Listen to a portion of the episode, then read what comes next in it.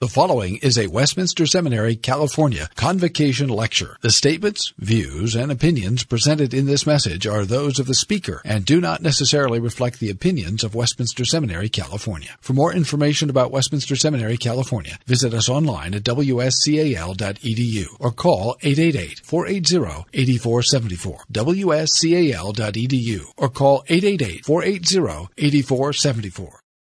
Thanks, Ryan. I'm afraid uh, the accent will be what it is, but you'll have to forgive the James Earl Jones impersonation here with my cold today.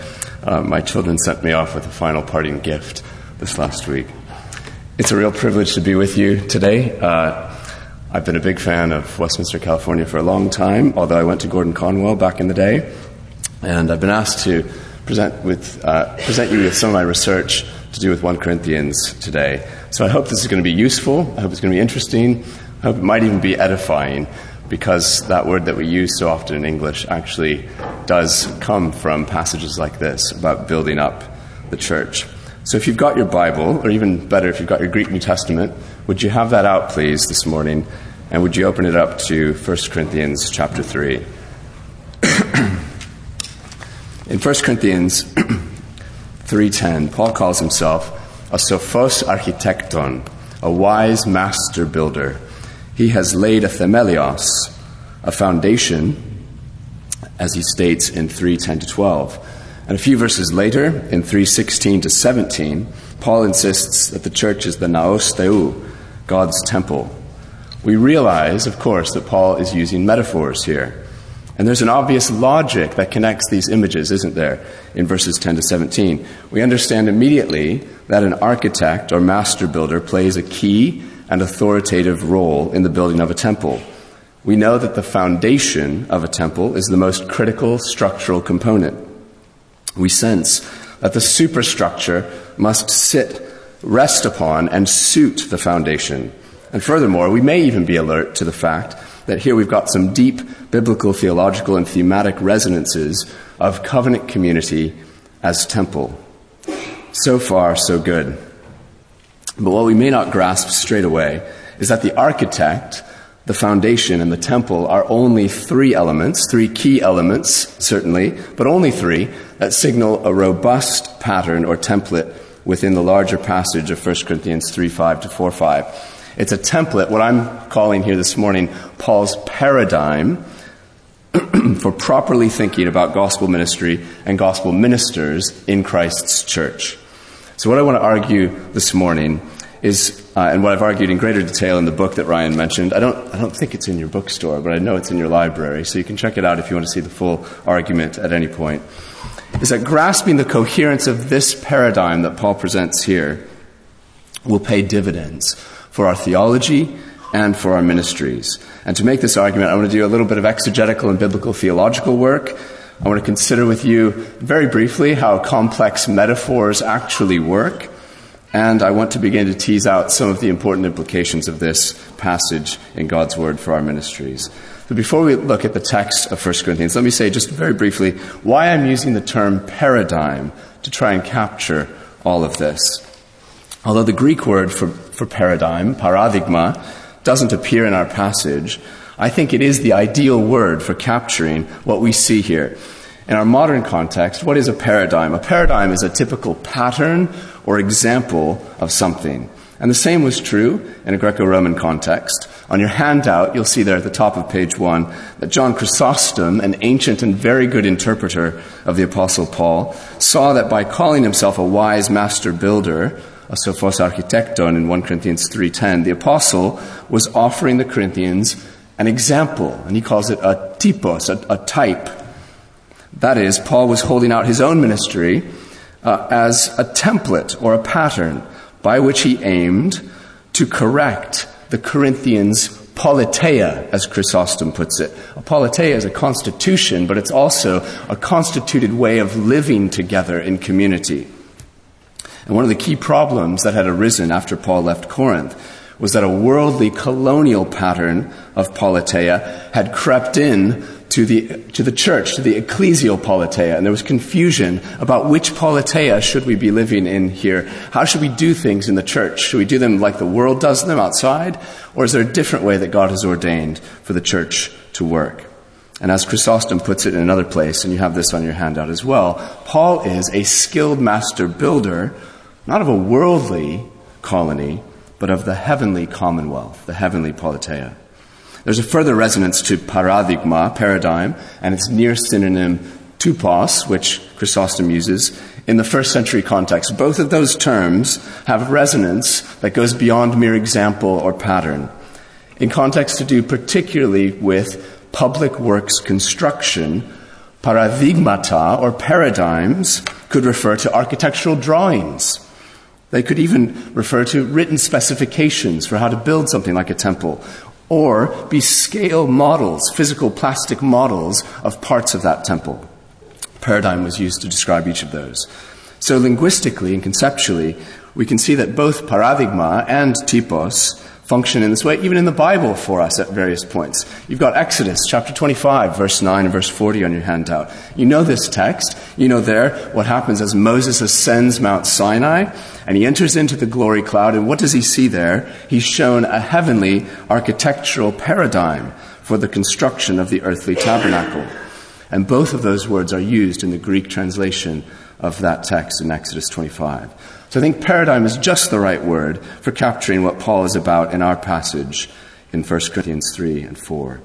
The pattern of the building site and the building process that Paul presents in 1 Corinthians 3 5 to 4 5 might even, might even provoke us to a kind of paradigm shift of sorts in our own thinking about what ministry is just as it would have done for those many who were enmeshed in a worldly mindset at first century Corinth.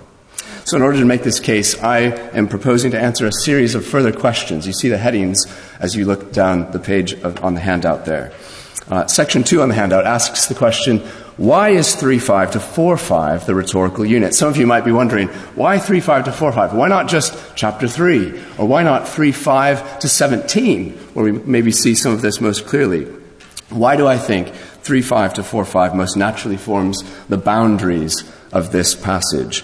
Well, there are several reasons. First of all, David Kuck, a New Testament scholar, argued in 1992, in my view, decisively, that we should view 3 5 to 4 5 as a discrete unit and a unified unit on rhetorical and exegetical grounds. And he noted five subunits, and you can see those laid out on your handout. In 3 5 to 9, we're introduced to the ideas of planting, watering, and growing the garden building of the church. Then in 310 to 15, Paul focuses on the gracious gospel of Christ as a foundation for all future ministry or building work.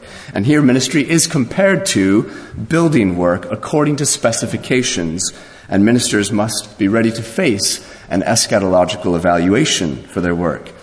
Then in verses 16 to 17, Paul famously insists that ministers, and others too, must view, must view the garden building as a holy temple indwelt by the glory spirit. In verses 18 to 23, ministers and others are prompted to a critical self evaluation in light of worldly wisdom and boasting and the way that God punctures those pretensions.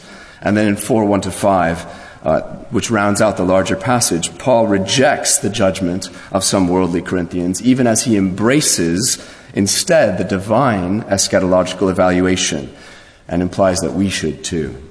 So Kuck rightly noted that Paul's climactic applications in these five units come uh, at the double high point of 318 to 23 and then 4 1 to 5. Just before, in Kuck's words, Paul takes a rhetorical breath in verse 6 of chapter 4 and tips his rhetorical hand explicitly. I believe this is just right, and it's confirmed by the discourse signals given in the text we'll look at momentarily. Kuck also points out that in 3 5 to 4 5, th- this is the first place in 1 Corinthians where we really have integrated and, and begin to have driven home Paul's argument concerning wisdom, factions, and judgment or evaluation. Kuck writes Paul in 3 5 to 4 5 appeals to the promised judgment of God as a means of discouraging individual jockeying for position on the basis of worldly wisdom.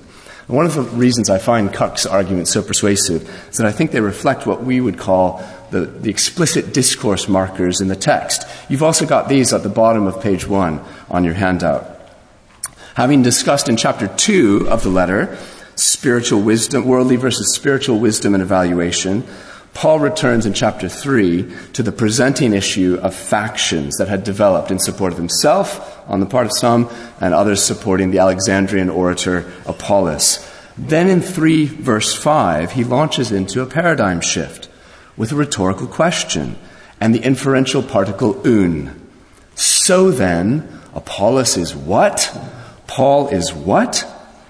This marks the beginning of a new section to do with the proper evaluation of ministers like Paul and Apollos.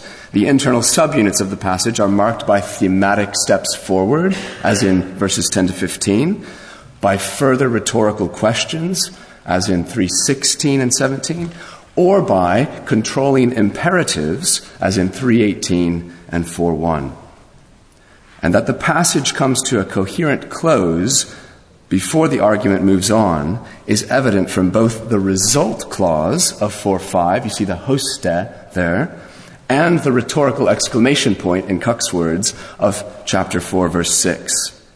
Now, verse 6 is a really tricky verse. It's generated a, an amazing amount of uh, interpretations in the history of scholarship, and I'm not going to go into all the detail here. You can read the excursus in the book if you like. Uh, but suffice it to say that these things, there at the beginning of verse 6, the tauta, you see that just there, these things refers to the elements of the entire paradigm that's just been laid out in 3.5 to 4.5. And the verb metaschematizo here, go to the next one, you can see it uh, in yellow print there is most naturally translated in its usual sense, which means to change the form of something.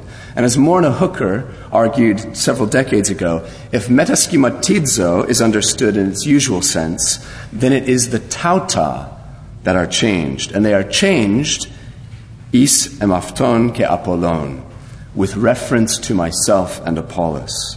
Now you can see my gloss here at the bottom of the screen and also on your handout.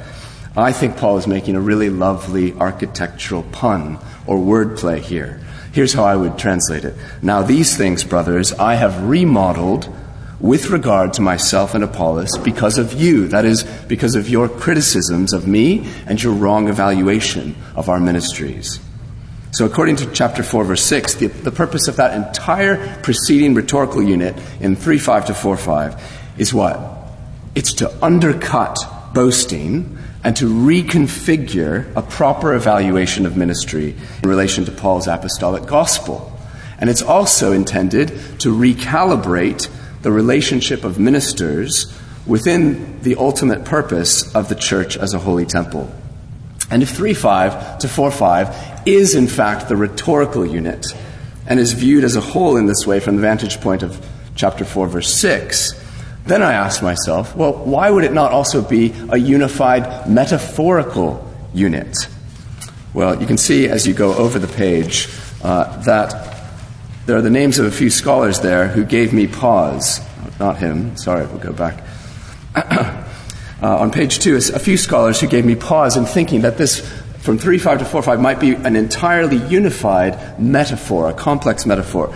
That's not the way that everyone has viewed it. So Gordon Fee, in his very fine 1988 commentary on 1 Corinthians, says, for example, that Paul is shifting images as from 3.5 onwards. He talks about planting, then watering, then building. That these are, these are individual, atomistic images, that, that planting has to do with farming and there were some Corinthians who lived outside the town who knew about farming. And then watering, well, it might be baptism, it might be something to do with farming, but then building, buildings inside the city, that's construction. And so Fee moves one by one across these different metaphors. And he's followed by someone like David Williams, who in 2003 wrote a book on Paul's metaphors. And he, too, seems to treat each image one by one, proposing so called backgrounds to each single image, or source domains, that is, areas in the world, the lived world, where these ideas have come from. This kind of treatment of Paul's metaphors, as if he's using them ornamentally or casually shifting from one to another, is still the standard way that they are treated in most commentaries. But there is a better way. There's a better way in light of recent research over the last several decades into metaphor theory. And that better way, I think, unlocks for us the inner logic of what is going on in Paul's paradigm just here. Before we look a little bit more at metaphor, there's one more disagreement that, that pertains uh, with reference to our passage. And it too is related to these source domains. Where's Paul getting, in this case, the image of a temple from? Well, John Lanci argued in 1997 that it's coming from the Corinthian Greco Roman setting of Roman temple building, that there's a building boom that we can demonstrate that's going on in the 40s and 50s in first century Corinth. We see this in the archaeological record. Some of those you can see if you visit Corinth today. And Lanci says that, together with the way that the, the, the rhetoricians are using the topos or the, the topic of temple, is where Paul's drawing this from. Okay, that's compelling in a way. But then Greg Beale, in 2004, in his book about the church uh, and its mission in relation to the biblical theology of the temple, says, no, we don't have to look to the Corinthian context. We just have to look to our Old Testament biblical theological context, where we know that the church, the covenant community, is pictured right through the Old Testament as a temple. In fact, Beale says, maybe, maybe people like Fee don't quite have it right because garden and building do come together in that Old Testament uh, biblical theology of a temple. So, which is it? Which is it? Is it the, the Greco Roman context or is it the Old Testament context? And I ask myself, is that a false dilemma? Do we have to choose? Or perhaps can metaphor theory help us here? Uh, once again, just before getting to metaphor theory, this man also helped me, uh, as he has helped me many times over the years. And as I had ringing in my ears uh, Meredith Kline's language of architectonic, one of his favorite words. He likes to he, like, he likes to poetically invent words, doesn't he, as he writes? And I love it. And ever since I read Structure of Biblical Authority for the first time, uh, I had architectonic ringing in my ears. And maybe if I had known about Dr. Stell's dreams before yesterday, I could have photoshopped a little tractor right there under um, Professor Kline, but I didn't know that in time. Architectonic was ringing in my ears. What does Kline mean by architectonic? Well, he means that the divine covenantal word in both testaments is not only inherently canonical, but it's also the means by which God powerfully builds up a living temple house which is the covenant community. And here in our passage, what do we have? We've got an apostolic architect referring repeatedly to his foundation word that structures a temple community indwelt by the glory spirit.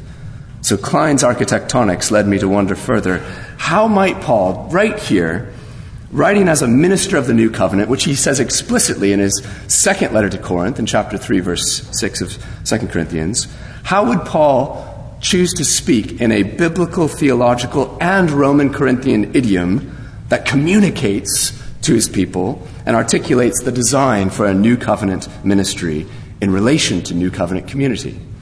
And I found an answer that began to satisfy me in the works of two other scholars one of Old Testament and one of metaphor theory. Here's the Old Testament scholar who helped me most uh, Job Jindo, in his book, Biblical Metaphor Reconsidered, subtitled A Cognitive Approach to Poetic Prophecy in Jeremiah 1 to 24, argues that Jeremiah repeatedly uses the language of planting and building together, not simply as two distinct juxtaposed images. And Jindo, Jindo criticizes those who want to approach the terms atomistically.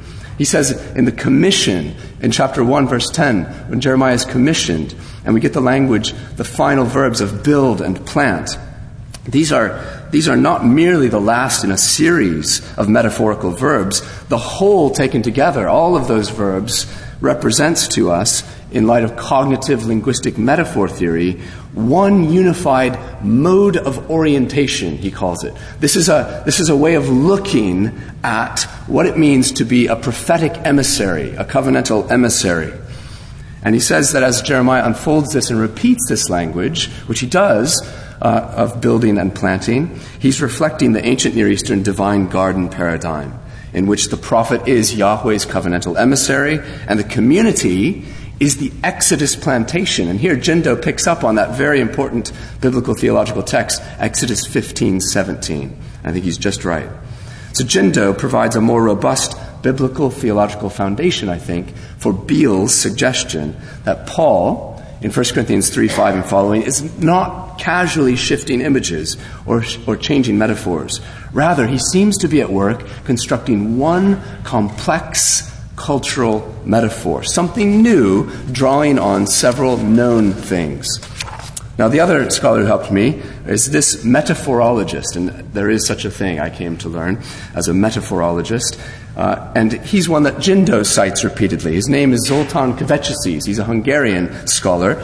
And in this book, Metaphor in Culture, Universality and Variation, Kövecses makes several points which are really helpful, I think, for us in approaching Paul's paradigm in our passage. Kövecses is building on two important insights in metaphor research. First, metaphors are cognitive. They we, we, can, we can start to track what they're doing in our brains in modern research, these metaphors. Uh, they help us, they contribute structurally to the way we conceptualize reality, even before we sometimes speak about that reality. Second, metaphors are of the body. As we move through space and experience the world, this generates for us metaphors that we use to talk about our experience. And important metaphors can translate across languages and even across cultures, but there are certain things, uh, there, are, there, are, ways that we can track culturally specific shapes that metaphors seem to take. So on your handout there, you've got Kövecses' uh, um, vote for what is the most central American metaphor, the central metaphor structuring American life. See if you agree with him. He thinks life is a show or life is a spectacle is the most fundamental way that Americans, we as Americans, tend to think about life. How does this work? Kövecses says there's a source domain, in this case, show or spectacle, that is more physical. You have a stage, a drama. You can see this taking place. And the target towards which it's directed, life in this instance, is much more abstract. Furthermore, he says we've got an experiential basis for this this metaphor. And he traces the history of drama shows in early 20th century American life on through to entertainment on the screens in our, in our modern age.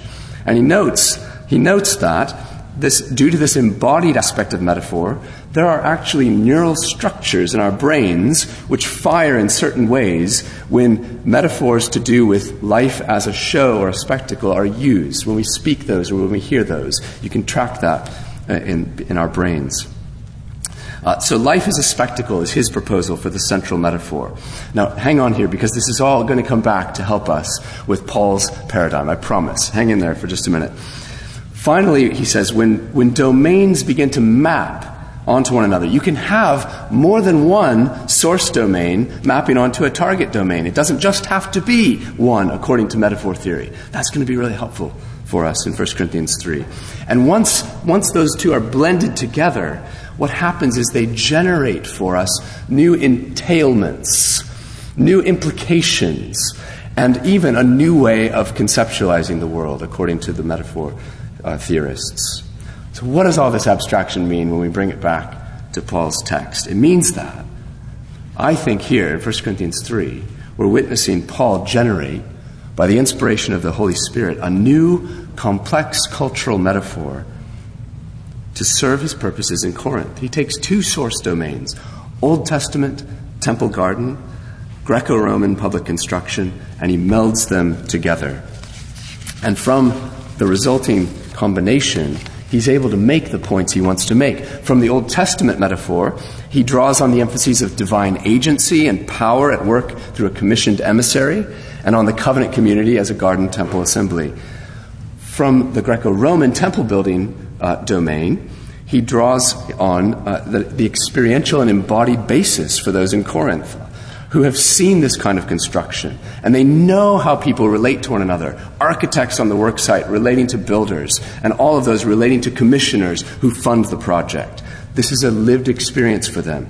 And Paul takes those two source domains and he conjoins them in order to challenge the assumptions about life in the assembled community in Corinth. And what does he end up with? Well, it's there on your handout again. It's this metaphor church or new covenant community is a temple building project. And it's the latter part of that formulation that I want you to note. Temple building project.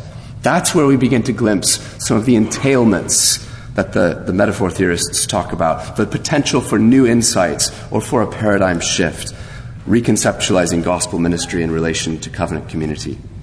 So be, let's begin to tease out some of those effects as we move to finish of Paul's adaptive paradigm. Let me just restate this in a slightly different way. You'll see under section 4 on the handout that I'm suggesting that the Corinthian Greco Roman setting of public works construction is not really cultural background as we're taught to think of it here. Instead, it's a kind of foreground that Paul aims for. And the Old Testament garden temple theme is the proper background. And the two are brought together in the text and woven into something new with communicative power. I've said that the metaphor central to Paul's paradigm is essentially new covenant community is a temple building project. And seeing it as a temple building project allows us to pay attention to other related dynamics involved in public works projects, such as temple building. A German scholar by the name of Egger noted a century ago that there's all kinds of overlap, all kinds of overlap in our text of terminology that you find in 1 Corinthians 3 and 4, and the temple building inscriptions, the Greek inscriptions that remain. But because he was not a New Testament scholar, it was really only uh, Adolf Deissmann who picked up on this, and then it disappeared in an, in an eddy off to the side. Until in 1988, another scholar named Jay Shanor realized yes, there's a lot of lexical, terminological overlap. But Shanor just left it there. He said there are a lot of words in common. That's interesting. And he left it. Well, I think it's more interesting than that because it's not just the words that overlap, it's actually the dynamics of how the people on the building site interact that Paul is going to draw on in this passage.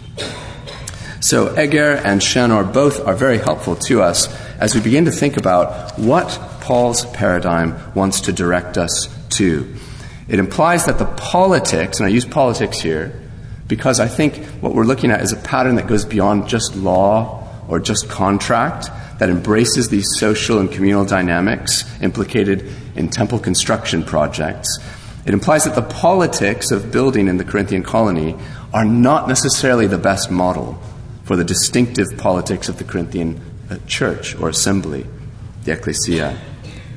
And the greatest payoff comes when we think about how this helps us to reconceptualize accountability, authority, and acclamation in the church. Let's take them in that order. There are three moments in the text that I want to draw your attention to, each of which concerns accountability and evaluation in Paul's paradigm. The first is Paul's foundation, the themelios, repeated three times 310, 311, 312. In verse 10, Paul laid the foundation in his unique apostolic role as architect or master builder. Verse 11, Paul's foundation is the only foundation. No other foundation can be laid. This is because the foundation is Jesus Christ. And then in verses 12 and 13, all other builders must build squarely upon Paul's, Christological foundation for their work to be lasting and for it to be approved. But we have to remember that Paul's themelios not only has a name, Jesus Christ, it has robust gospel and Christological content that's already been supplied in the opening chapters of 1 Corinthians. In chapter 1, verse 6, Paul spoke about his testimony concerning Christ that he had proclaimed in, uh, to, when he was there among the Corinthians. It was a gospel testimony that, according to chapter 1, verses 7 and 8, announced to them their great gospel privileges in Christ, such that they would have every grace they needed to be approved blameless on the last day. And then verse 9 of chapter 1 reminded them that these gospel privileges in Christ are rooted where? In God's faithfulness and in God's calling. This testimony is part of what Paul has in mind, I would suggest, when he comes to the word foundation in chapter 3, verse 10 and following. But there's more. The word of the cross that Paul talks about in chapter 1, verse 18 is wonderfully unpacked for us, isn't it? At the very end of chapter 1, in verse 30 where Jesus Christ is revealed to be for us wisdom from God, that is, righteousness and sanctification and redemption. This is where Calvin goes, by the way, when he's talking about chapter 3, verse 10. He goes back to 130 and he says, This is what the Themelios is talking about. Here's Calvin. Let us observe then in what way the church is rightly built upon Christ. It is when he alone is set forth for righteousness, redemption, sanctification, wisdom, satisfaction, and cleansing. In short, for life and glory.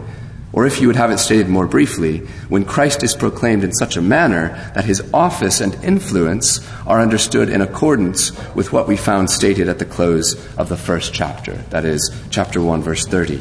If, Calvin goes on, Christ, on the other hand, is only to some degree acknowledged and is called a Redeemer only in name, while in the meantime recourse is had to some other quarter for righteousness, sanctification, and salvation, then he is driven off the foundation, and spurious stones are substituted in his place.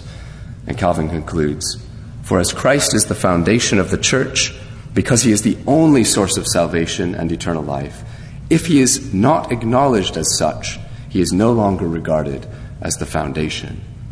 And this point, that there is robust doctrinal content to Paul's Christ themelios in chapter 3 was also rightly picked up on by the Reformed scholastics and some of the Reformed confessions. In volume 2, for example, of Richard Muller's post Reformation Reformed dogmatics, he notes that many, in treating 1 Corinthians 3.11 and the themelios, which is Christ, speak of a fundamentum, a foundation that embraced Christ as mediator and as the object of faith. And this fundamentum was closely related to the hermeneutical notion of Christ as the scopus, the goal or the integrating target of Scripture. And taken together, these two notions of fundamentum and scopus highlight, I think, for us, suggest what the fulsome Christological content resident in Paul's foundation language is in this paradigm. The Belgic Confession in Article 7 refers explicitly to 1 Corinthians 3:11 in the scripture proofs. There in speaking of the sufficiency of the holy scriptures to be the only rule of faith, the Belgic concludes emphatically, we reject with all our hearts whatsoever doth not agree with this infallible rule, citing 1 Corinthians 3:11. You see Paul's foundation that he speaks of here, it's a foundation, but it's at the same time a detailed architectural blueprint it's a, it's a canon, a rule. Canon, you know, just means rule in Greek. It's a rule against which to measure and evaluate further building work. And the clear conclusion for Paul is that for so-called a so-called gospel minister to veer off of this foundation, to veer away from this content, or to disregard this blueprint, renders him liable to penalty. So, chapter 3, verse 10, right at the end, do you see it there? If you got your text open? Now let each one take care how he builds.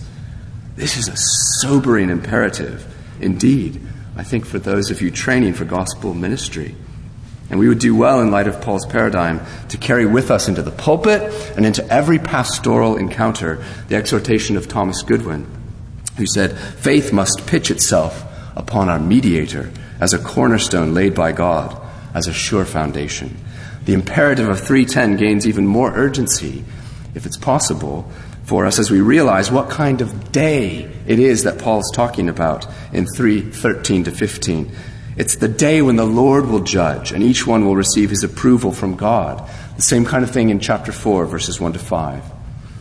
In the logic of the, of the building project paradigm, there was a day appointed on which the one who commissioned the construction work came to the building site to render approval or to pronounce disapproval of the project. And it was at that point, and only at that point, that payment was made and that legal liability shifted from the construction workers to the commissioner. This day, uh, you've got it on your handout there, was known as the ad probatio operis, the day of the approval of the work. There's a well known inscription uh, from Corinth, this Babbius inscription. If you can see it, it's a bit washed out there on the screen. That gives us a glimpse of this kind of approval in action in Corinth, exactly in our period.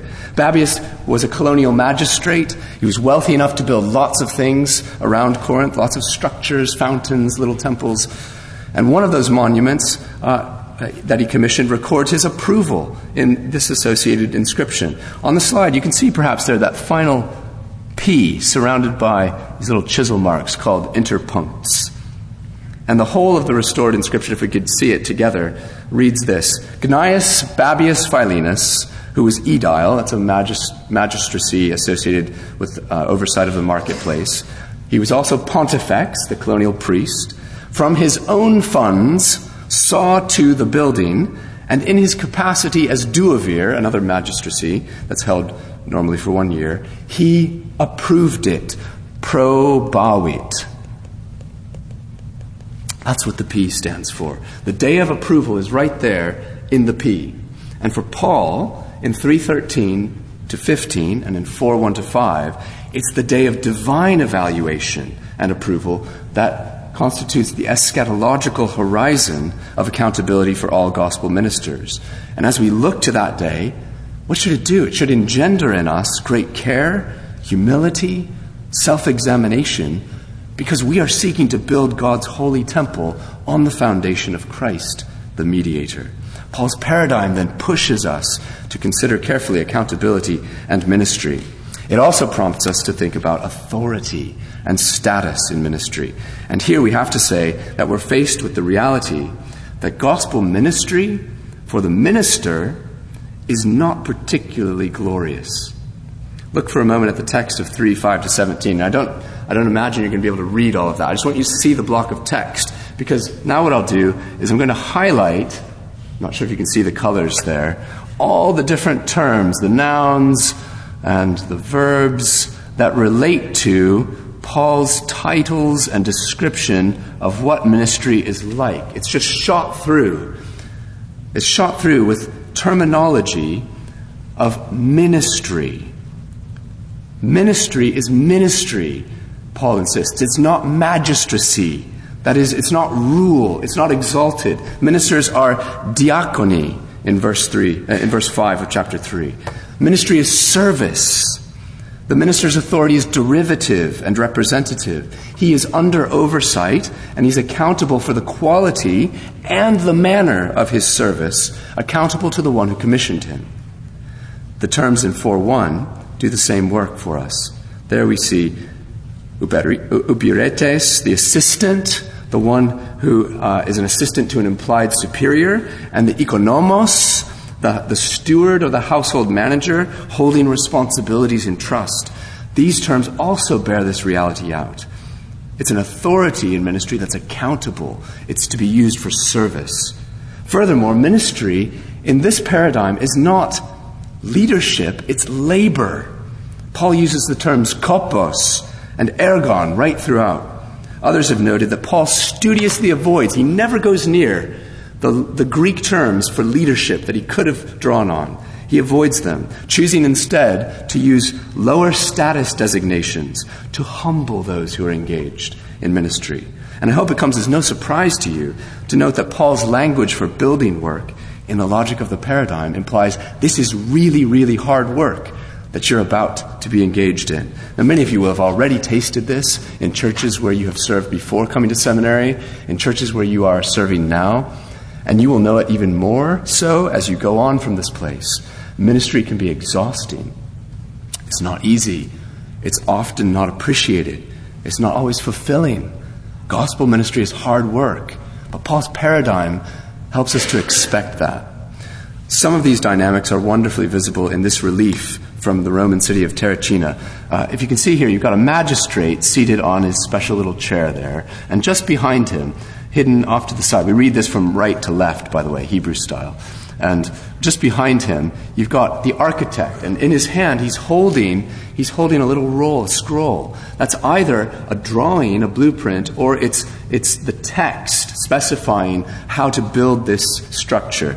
And then we follow the architect, who's right here, we follow him across this relief. Now he's down on the building site working with this freedman. He used to be a slave. Now he's been set free, but he's still a laborer. He's working hard. He's using his chisel to cut stones. This guy's lifting heavy stones with good Roman technology. And so it goes across the relief.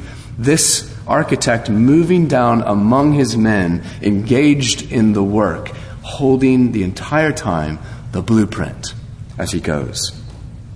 It's a very helpful image, I think, for us as we think about Paul's paradigm just here. Where are you in this image, by the way? Where are you in this relief? You're not the magistrate who commissioned the work. You're not the architect because you're not an apostle.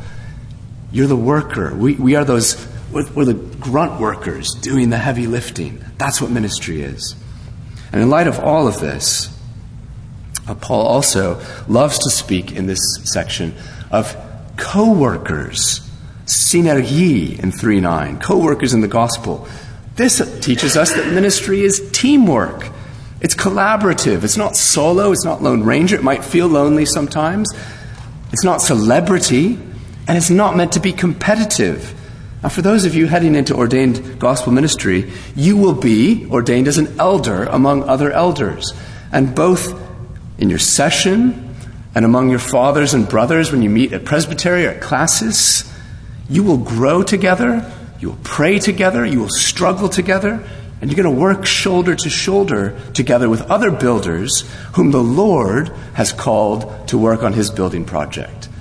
Ministry is not competitive, it's meant to be collaborative amongst fellow workers. So consider with me how Paul's paradigm sits alongside other possible paradigms. What if we said ministry is military leadership? Where does that lead us? I think the likely entailments are that we have a kind of authoritarianism, a very strong hierarchical view of how church works, and it's likely that leadership will tend to be arrogant and will be prone to pull rank or even to intimidate those that we're working with. What if we say instead ministry is managerial leadership? Where does that lead us? Well, quite possibly the entailments are an expectation of increasing worldly status and reward, as well as a competitive approach to get ahead, to succeed by worldly standards. But what if instead we say that ministry is building work? as in Paul's paradigm, then the entailments are at least the following Our work is constrained and supported by a doctrinal blueprint.